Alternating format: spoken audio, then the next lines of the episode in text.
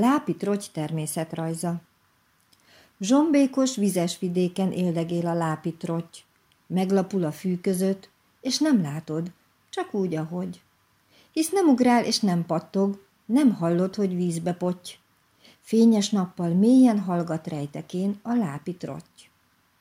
Alkonyattájt megélénkül, száll a vidám trotykuruty, mert nem fog a Lápi Trottyon se nátha, se hörkuruty. Igen ritka védett állat, száma mégis egyre fogy. Vadászik rá kóbormacska, és a csempe szájú klotty.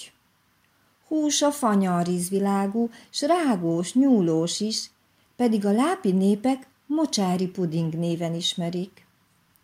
Ne is fogyassz Lápi Trottyot, szeresd inkább, óvjad őt.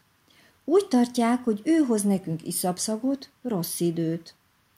Béketűrő házi kedvenc, ha fogságban neveled, megül nyugton az öledben, el van szépen te veled.